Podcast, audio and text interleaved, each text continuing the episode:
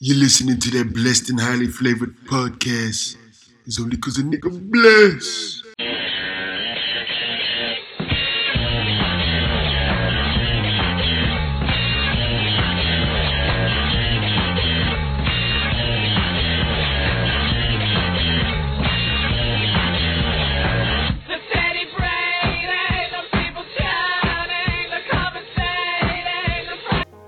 Welcome back to Black Oak Couch Reviews. I'm your host, Christina. We are back for another double episode of Misfits. This is episodes four and five. I'm a little ticked today because I recorded the Westworld podcast, put everything together up until the last second, and my computer crashed, and I have not been able to recover the track from Audacity, no matter how hard I have tried, seems like it is corrupted and I will never get it back. So I will have to re record that podcast, and I am very, very, uh, little, little saltine about that. So let's get into these recaps. Starting with episode 4, written by Howard Overman, directed by Tom Green, premiered December 3rd of 2009, and I gave this one a 9 out of 10. Curtis is in the spotlight this week, and I will say I really enjoyed his episode. He awakes to his community service wardrobe, his pics with his new girlfriend, and the fact that he still has the newspaper clipping of his greatest failure and promptly lays back down. I really like the Jamaican music. I really like the music throughout this entire episode because at the club I was like, "What you mean? Um, someone couldn't dance like him and someone couldn't dance like 50 Cent can't dance like me." I said, "What's this jam? I need to get this on MP3."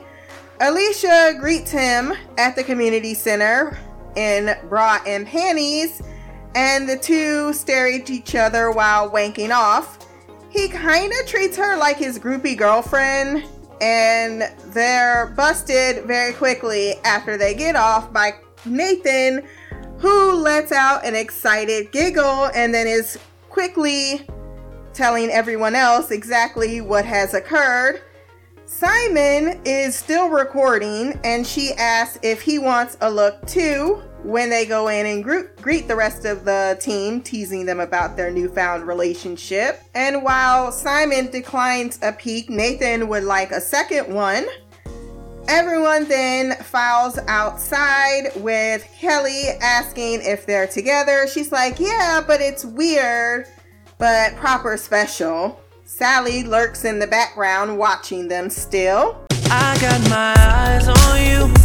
I do like how they flush out the backstory with the other characters in the episode, but someone should definitely have pointed in her direction like, girl, you be always giving us the mean eye, and I just came in the door today and said hello. A girl was eyeing Curtis being all flirty with Alicia, and when he gets outside, we realize this is Sam, the girl that got busted and went to jail while he got community service and the one he also didn't really break up with. Before we get into that, I like to say Alicia's um, characterization, her arc, has a tendency in this first season to occur in the background. But you hear an interesting conversation. Not only then she's like, "Oh, it's proper that we can't because of my powers. We're not having sex," but Kelly is teasing her about the fact that you know you're not getting to it, and she's like, "Well, no, it's nice for me." To not get to it and not have it immediately be done because she's getting to explore her own wants and needs, something that we continue to learn in the next episode is still new territory for her. Sally is upset that no one is doing anything about Tony being missing and searches the lockers. Curtis, catching up with Sam, has been let out has a conviction for dealing and can't just move on as he tells her to do so, though he admits that he did with Alicia over there. She's like, she's beautiful. And then we find out that Curtis asked her to actually get the Coke for him, and she actually went down for it while he got community service. And then he ghosted her by not visiting her at all and admits that he still has issues he's sorting out. He said he took the blame for it with the officers, but she's the one that still went down for it, and that if he could change it, he would. It is what it is. Now, this is interesting because in the first episode, when Curtis is talking about this, he is basically making it seem as if they were making an example of him. It was a no big deal. He got busted with a small amount of coke. It just is what it is. And then in this story, he's all telling her, you know, I took the blame for you. I'm not sure if I believe him.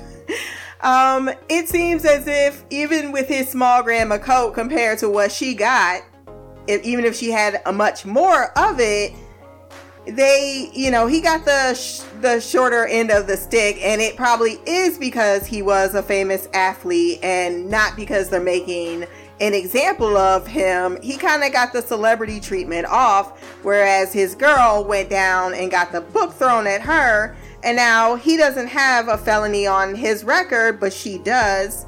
So I'm not sure how I feel about this. This is what some of my uh, problematic issues are with Curtis.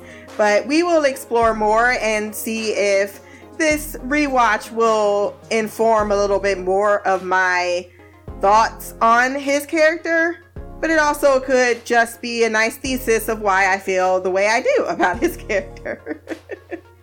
but she calls him out on how she, being Alicia, is helping him deal with his problems while she was abandoned by him. And she leaves saying, My life is fucked up and that's on you. I don't know if I agree about that.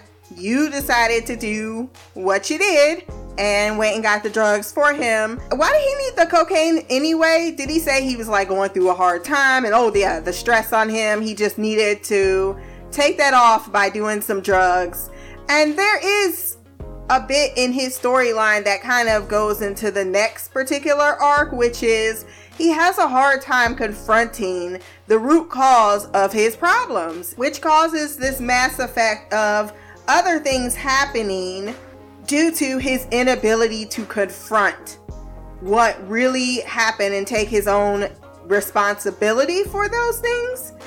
Rewinding time, Curtis does go back to the party where it all happened, where they were supposed to buy the drugs, but it is a sting operation. So he takes the drugs from Sam, thinking this is his opportunity to make it up to her, and uses his hand to flush these drugs down the toilet. I could not contain myself.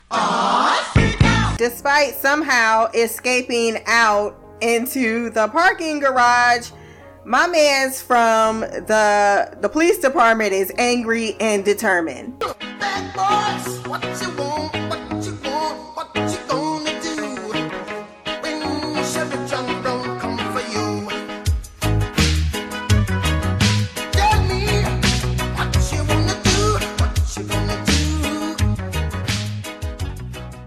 He don't have the same grit when it comes to finding his friend, brother, cousin, whoever Tony is to him in the present day. As he is hiding, someone pulls up in a car.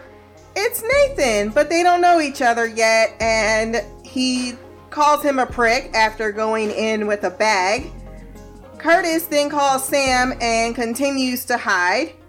Nathan is bowling, I thought with friends, but I think he just decided to jump in someone else's game and just start bowling, but can't make that beautiful bitch get in.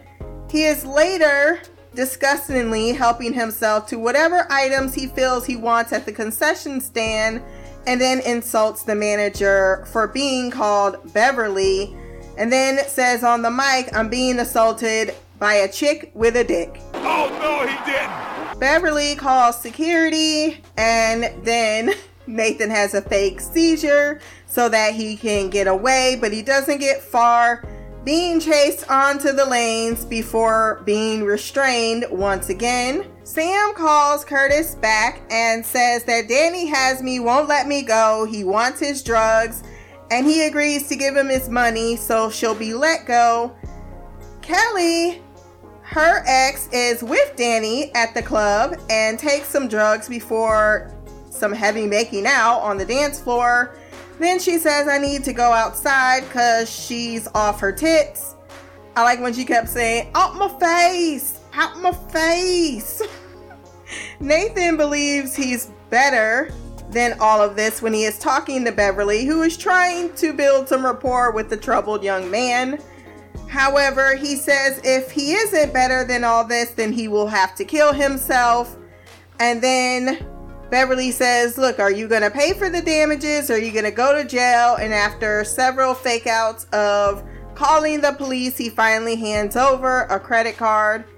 Curtis finds Kelly in the stairwell, passed out, and he gives her his coat that has all his money in it, and thus a fight ensues when he goes to Danny and tells him that he just gave someone his money and he needs a minute. And in the middle of the fight, with the smallest knife humanly possible, Sam is stabbed in the process. So, fuck.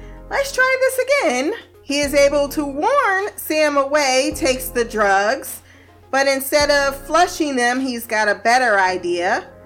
Alicia, too, is at this party, and Danny kicks the door in the room where Curtis is instead of the cop. Nice twist there.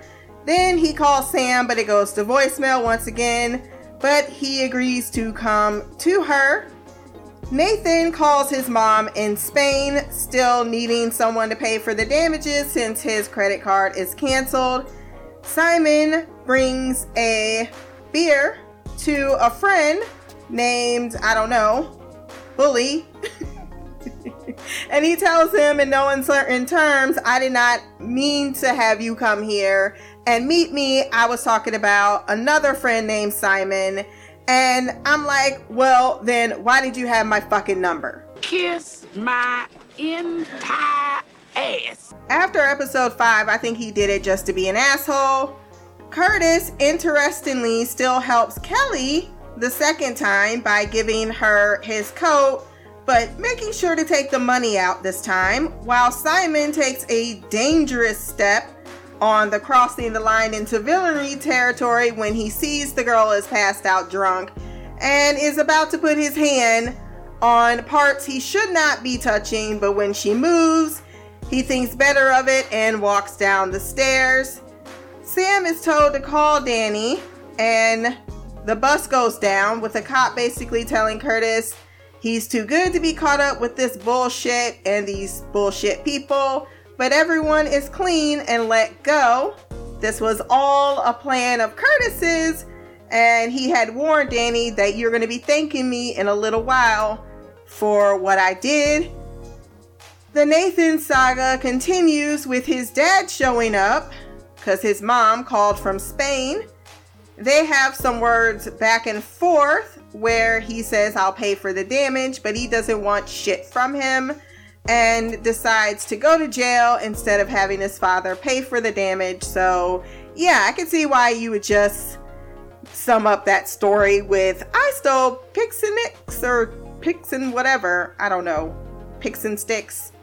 I, I, it looked like gummy bears to me, or like those sour babies that we eat.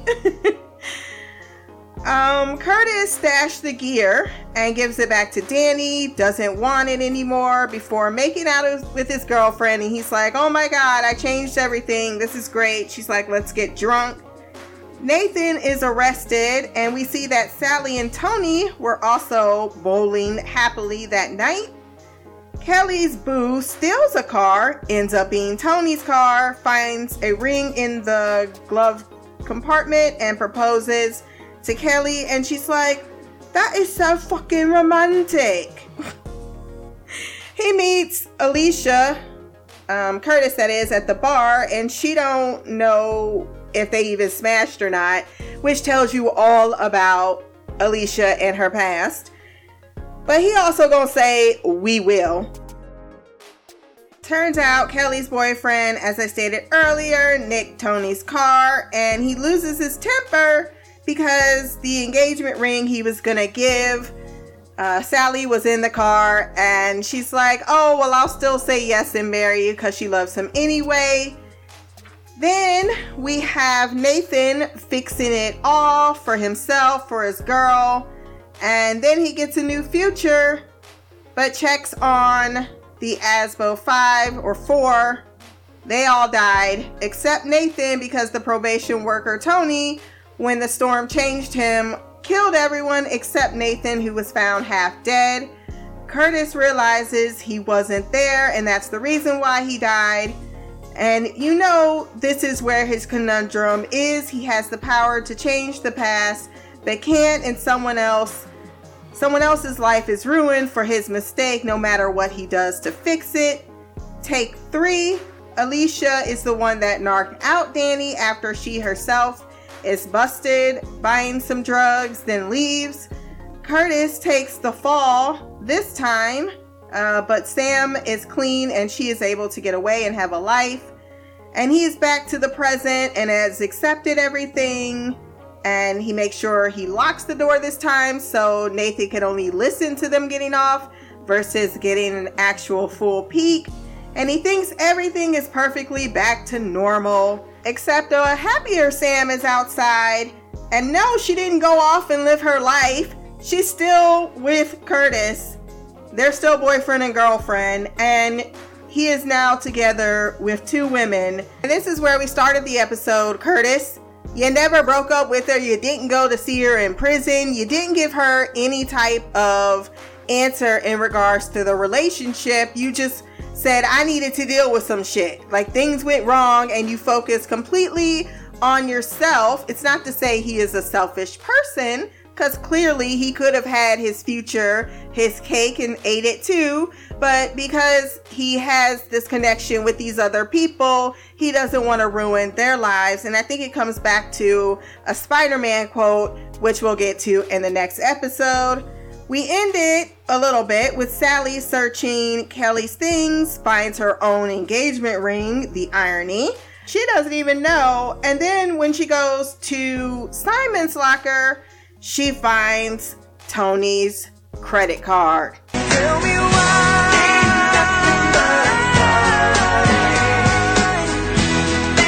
Considering y'all know someone broke into y'all's lockers and was leaving threatening notes, this was not smart on you, Simon. But he did fix his mistake in this next episode. episode 5, written once again by Howard Overman, directed by Tom Harper. Premiered 12 10 of 2009 and i gave this one an 8.5 out of 10 nathan takes simon's phone and asks if he's had sex with a melon. Man he really is annoying. I don't love him as much as others do. He had moments of great introspection and heart in this show but he also was equally a narcissistic bully and it must be said Sally tells her cop friend and shows him, look, he's got this credit card in his locker.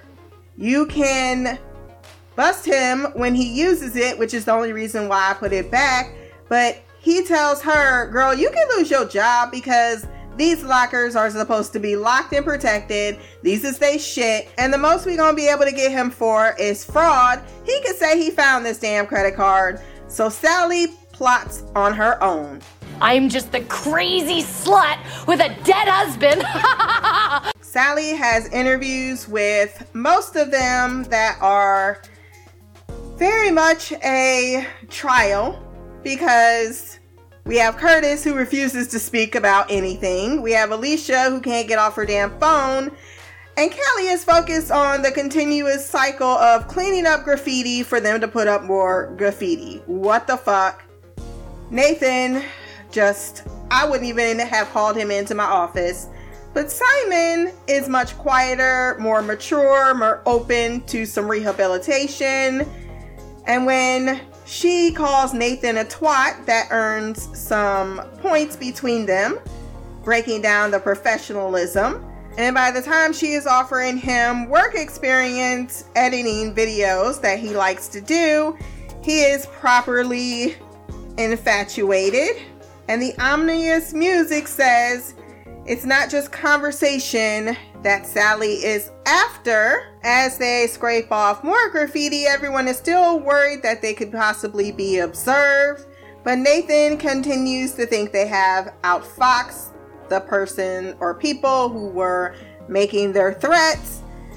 And the situation between Curtis and Alicia becomes a lie when he says he needs to watch his nephew and that she looks dirty and thus he cannot take her over his aunt and uncle's house. Okay, okay, okay, okay, okay, okay. Sally offers Simon a ride home. Curtis is still seeing Sam, but is trying to break up with her. But apparently, Curtis sucks at doing something he may regret. And back shortly, he goes in time, this time choosing not to break up with her. And they go for a drink. And you know he was fucking her. Stop playing games. Sally asks about Curtis and Alicia and says, I noticed that they must be dating. Remarks that she is a beautiful girl, but Simon is non committal. She tries to probe some more about uh, the group, but he's hesitant. And she's like, Oh, I pretty much don't want to know anyway. Then she asks about his plans once she gets him home and continues to slowly seduce him into spilling some secrets. She meets him online later as Shy Girl, and he says, I met a girl and that she's lonely and admits that he is also lonely. Shy Girl says, Ask her out. This is a little diabolical. Washing windows the next day, he considers making that offer while Alicia and Curtis have non sex. Um, his real girlfriend, well, at least the one he's trying to get rid of, shows up at the community center introduces herself as said girlfriend. Because he's a mate, kinda, sorta, Nathan and Simon immediately cover for him, and he distracts Alicia by around two. He has tried, he tells Nathan, six times when Nathan joins him on the roof to break up with her, but he feels guilty, and then time rewinds. Nathan tells him to make her hate him and then quotes a line saying, It's the powers, no matter what you do, it's the ones you love that has to pay. And it's very profound for profound for um Curtis, but it's also a line from Spider-Man 2. Nathan hears a baby named Finn crying, and despite his earlier comments about children being disgusting, he is immediately taken with this fatherless child. Simon asks Sally for a drink, but she tells him she can't, then calls him back over ever so coyly, accepting the drink. Nathan tries again, saying he's gay, and she immediately cries, and he keeps rewinding time, but after she realized he quoted Spider Man. That's when she draws the line, and it is actually finally over. We finally get some insight into why Simon is the way he is while he is catching a drink with Sally.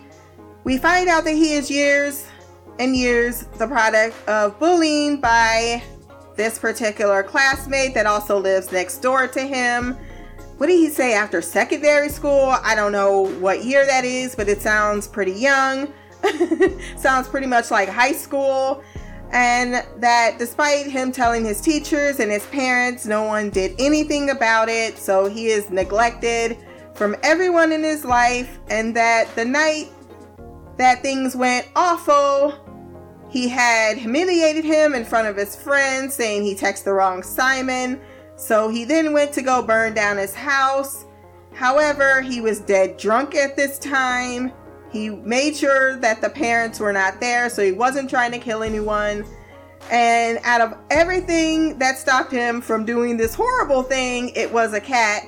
He says, Well, the cat didn't do anything to me and it was freaking out, so he decided to put out the fire by pissing through the letterbox. And that's when the boy's mom came home Sally can't stop laughing because this sounds so damn innocent for the, I guess she feels the more horrible offenders.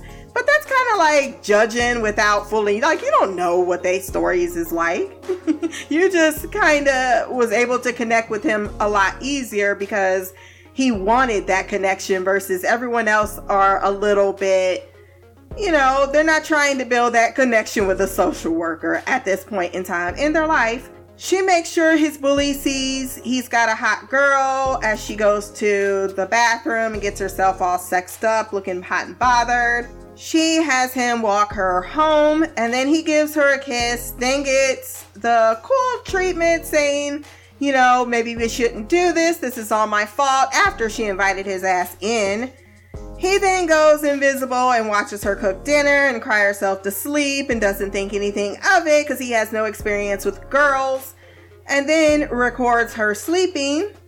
Nathan tells Curtis the next day he dodged a bullet, so chill. While Simon follows Sally, who goes into the toilet, so he waits outside, which is a good thing because Nathan, hearing Finn cry, steals the baby. So, what was up with Simon's run? But he goes back and tells everyone else, and they go searching for him. They find him atop the roof, talking to the baby. Kelly realizes that the baby has a power because she's able to read its mind, and it's saying, Be my daddy, be my daddy, be my daddy. Nathan accepts the role, but everyone drags him for filth on why that's a bad idea. You're a homeless, you're poor, you're not the best candidate. And even as he says, I will have the mother move into the community center and I will scavenge for nuts and berries to appease this baby, the baby's like, well, fuck this, and rejects his offer of fatherhood. The spell is broken, and Kelly and Nathan return the child to a very frantic mother who, yes, should be yelling at Nathan because he did steal her baby. But Kelly covers for him and says that he just wandered off. And she says, You should take him to see his dad because I bet when you do, he'll want to stay. Then you have Nathan saying, Look at you being a proper superhero. And she flips him off. Sally continues to put her claws into Simon as he invites her over to his very orderly room and tells him that he's very talented when she sees some of his footage of the storm. She asks for more footage. He says he doesn't have any. He gets her some coffee and she goes searching for evidence, steals a particular disc, then dips out when he brings the coffee. That disc just happened to have Tony on it. And when we hear Nathan yelling at Simon for filming them, has a much better idea of where she can find some additional evidence. Curtis decides to come clean to Alicia about what happened because he didn't want to treat her like that and not let her know. And after hearing the whole entire story, she's like, Well, I'm not even sure if it was cheating, but I'm not gonna wank off with someone else if you don't wank off with someone else. Mainly, this is to showcase that this is the first faithful relationship she's ever had, and she admits to so. And this is teaching her to commit. Curtis spots what's happening between Simon and Sally and agrees not to tell anyone, especially that prick Nathan, what's going on either, and that he congr- he's, he's impressed that he has a uh, fit older woman. It's nice to see Simon smile, even if briefly. Kelly invites the homeless man over for dinner at her place, and he thinks it's because she wants him. Simon is invited for a drink at the community center while she plots to nick his phone and goes to lock up while he goes to get some booze. And please explain to me why there's booze in the community center. Nathan thanks Kelly for saving his ass and gets all quiet about his dad and his dad not being there for him and loves the chicken nuggets that she has made. Simon's last girlfriend, we find out, was when he was nine years old, holding her hand. Ooh, child, things are gonna get easier. And see, this is what happens when you mess with mentally slippery, vulnerable young men who do not have as much experience after kissing that you do. And then she sends him, after making him all hot in the pants, for more wine while she snatches his phone. Is looking through it in the bathroom and finds the evidence that she needs to prove that these kids killed Tony. Just as Simon realizes that his phone has been taken, he rolls up on her invisible and says, You shouldn't have taken my phone. You need to give it back to me. She's like, You killed Tony. He admits what happened, the full story of it, but guess what, Mimi? He is not believed. So So much for I tell you exactly what happened. The storm changed us, gave us powers, and they'll just be casually believed. Nope, I meant to say that last episode, but I forgot. or maybe I did. I don't know. But this also reiterates the point in this episode where she has that it was clearly an accident and yet she wants someone to blame and she intends on blaming those four little bastards whether they're innocent in the whole thing or not and even go so far as to try to get Simon to turn evidence against them saying you're not like them he wants his phone he is not going to turn against them and then he realizes she played him for a fool when she brings up that he's lonely. Like, I didn't tell you that. Oh, you a shy girl too? Like, bitch, you really did me dirty. And then she continues that cycle by trying to get him to soften up to her. Then she promptly smashes his head into the mirror and runs. And I'm like, bitch, why you running? Why are you running? You started this. You had him in the palm of your hand and you could have made butter, but instead you had no plan. You didn't have the fucking keys. You locked all the damn doors. You locked yourself in. Don't be scared now. So then when Simon comes down, the community center busting out wind or fucking lights and shit for whatever reason, because it's already dark, they not on. Why the fuck you need to smash them? Other than to scare her. Don't be scared. Then he says, I can't allow you to go to the police. They fight over the phone, and then he tosses her ass in the worst squelch sound I've ever heard in a death scene. I'm not sure with everything else, the nastiest that comes out of everyone's mouth, why they will all of a sudden be very squeamish about her head, the sound it would make hitting the glass door. But it did not work. But she is dead, and there is that. And now Simon is a proper murderer. And that's how we ended the episode. How is that going to change this already damaged boy? Tune in next week. Let's get into the feedback.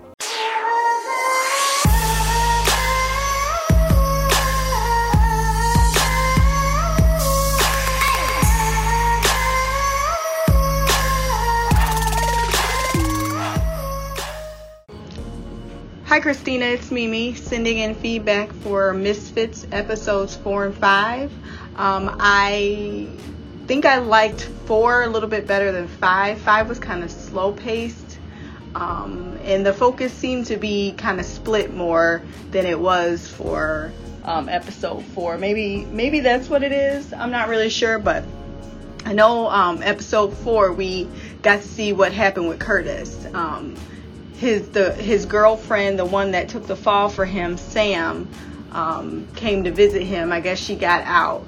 He's I thought he said she got five years, so uh, she must have done something to get out. I'm not sure, but I just gotta. I'm gonna start with this. Like I understand that she had it on her, but to me, when you are with in a relationship with someone and you are okay with them doing drugs and you're even gonna help them buy it or hook them up with someone to buy it, you can't blame them if you get caught because you were complicit in this idea of us doing drugs and you guys got caught. He only had one little I don't know what the hell they're called. I don't do drugs and I don't know the lingo, but it, I know that it was like little teeny balls of them and she had the most of it and she got caught. And he didn't. Um and she was like you know you ruined my life. Like no you ruined you ruined your own. It's it's like when we watch cop shows and you know a woman wants to be a ride or die and they end up going to jail and it's like you know who's going to raise my child? Like you should have thought about that before you decided to be a ride or die. Like to me when you're in a relationship with someone you were ride or die until you have kids and then you ride or die for them. So if i gotta snitch on you to make sure my kids are cared for and because both of us can't go to jail because who's going to take care of them. So if i got to snitch on you so that i can stay with our kids guess what? I'm a snitch. And you need to know that before we get in a serious relationship because you want to do whatever you want to do i'm a ride or die until my kid is um, in jeopardy and then you gonna lose. So she can't really blame him for that. Like she can be salty. She should have made better choices, but she can't blame him. And then, side note, like I was looking at her when she came to visit him, like she looked so raggedy.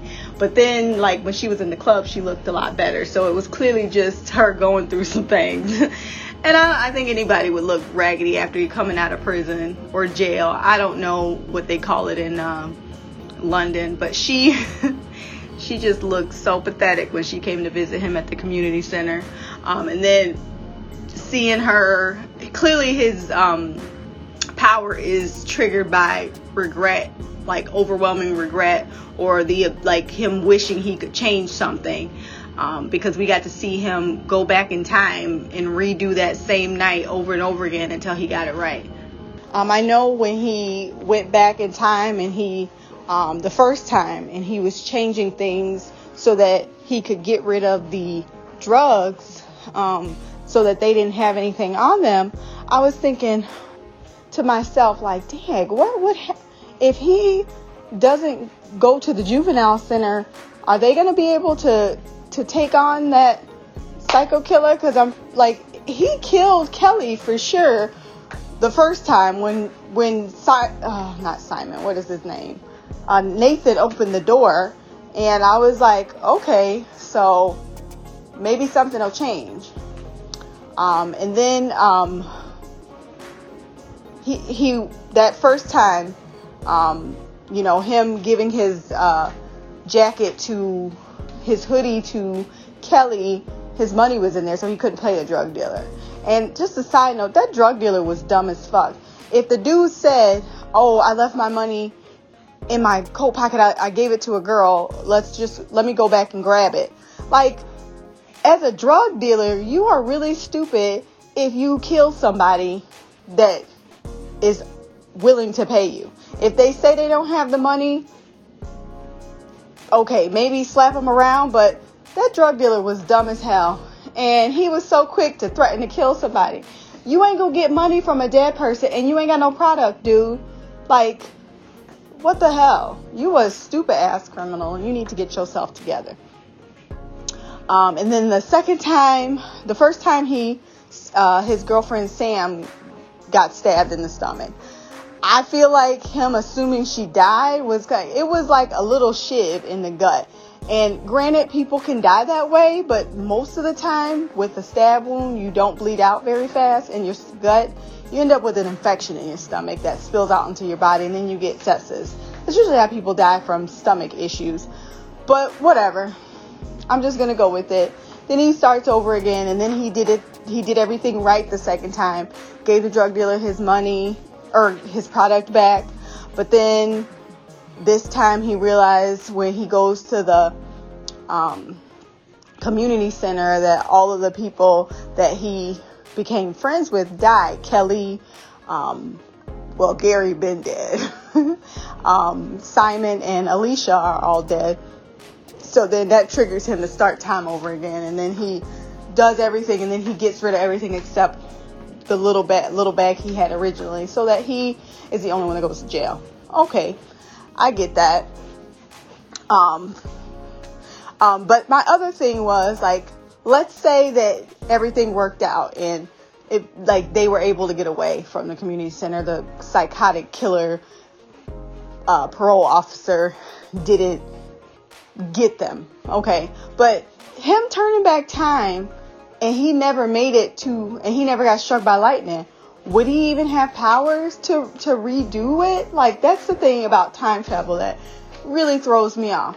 In my mind I keep thinking about what what happens in the flash when they say it takes time for, you know, I guess the changes that you make to the past like affect the future so I'm just gonna go with that. But I swear, every time time travel is involved, my mind just be exploding because I don't get it.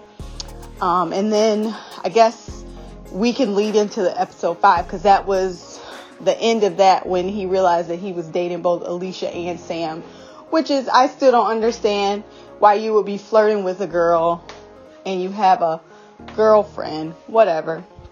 And then um, in episode five, I I guess the, it was just the storyline that was kind of boring.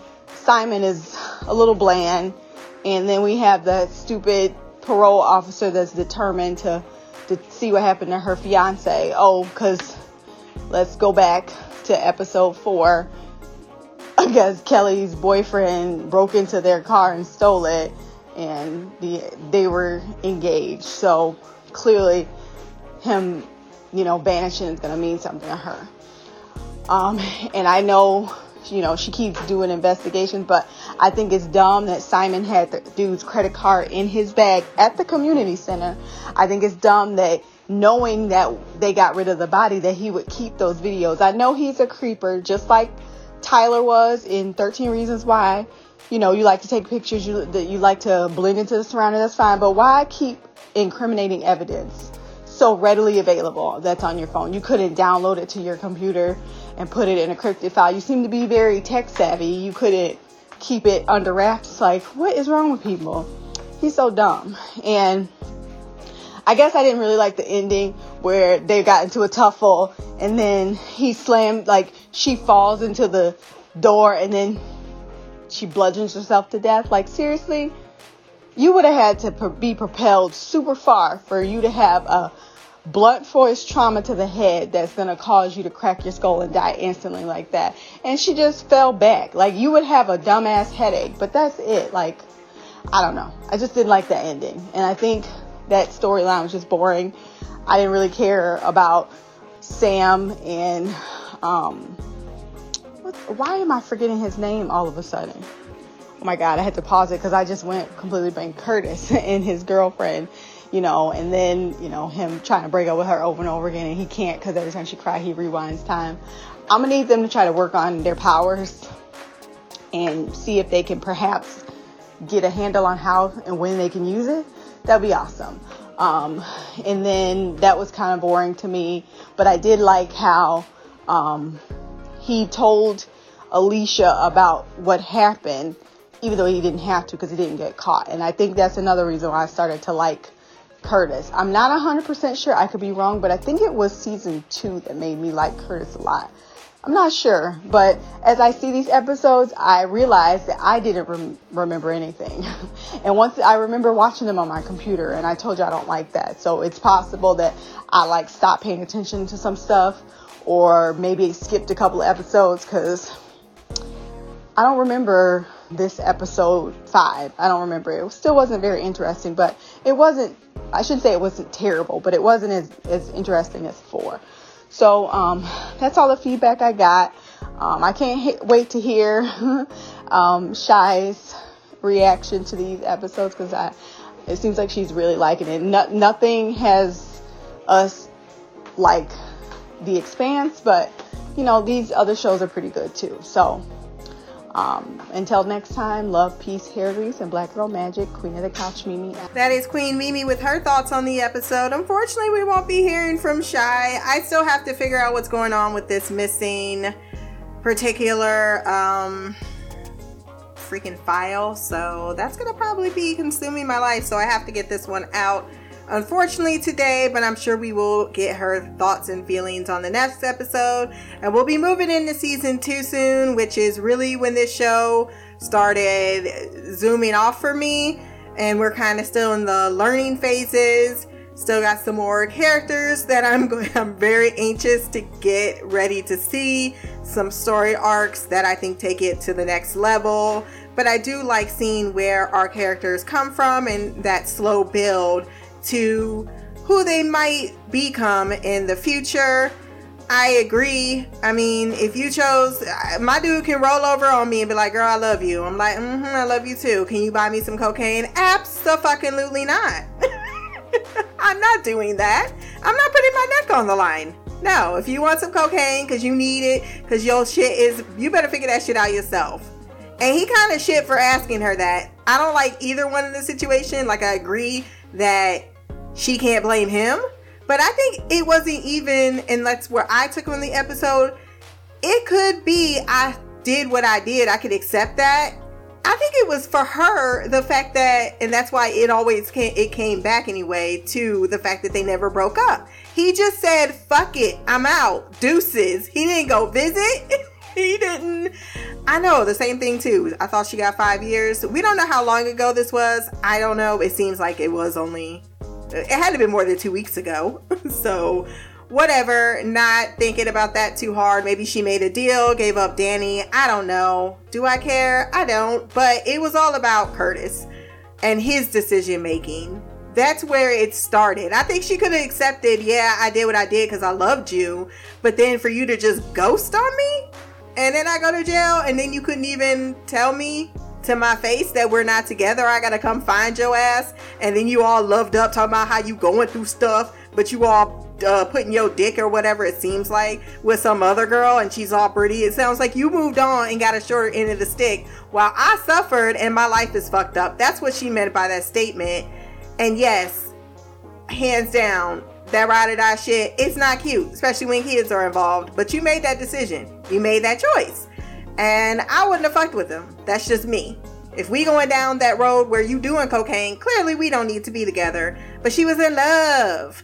So that's on her for that mistake. But then my issue always comes back like, I ain't even supposed to be here. Well, no, actually, you are. If you wanted the gear, it's not like she was in the drugs and you loved her. No, she loved you and got you the drugs. So you were trying to become um, a drug addict. You were into that shit. They were not doing it together. She got that shit for him specifically. So it's more like I knew some dudes around the neighborhood. I called my friend Danny. He crazy as fuck, clearly. And I'm gonna say this about drug dealers: all of them ain't smart. This is the thing. Unless, like, smart drug dealers are the ones living in Costa Rica and doing. Most people who sell drugs on the street, to me, anyway, and I've known a lot of drug dealers growing up, are not smart individuals. They it would make sense to me 100% that he ain't thinking long game about getting his money or getting his drugs back. He just stupid. He probably taking his own fucking product. And that's where drug dealers fuck up all the time on the streets.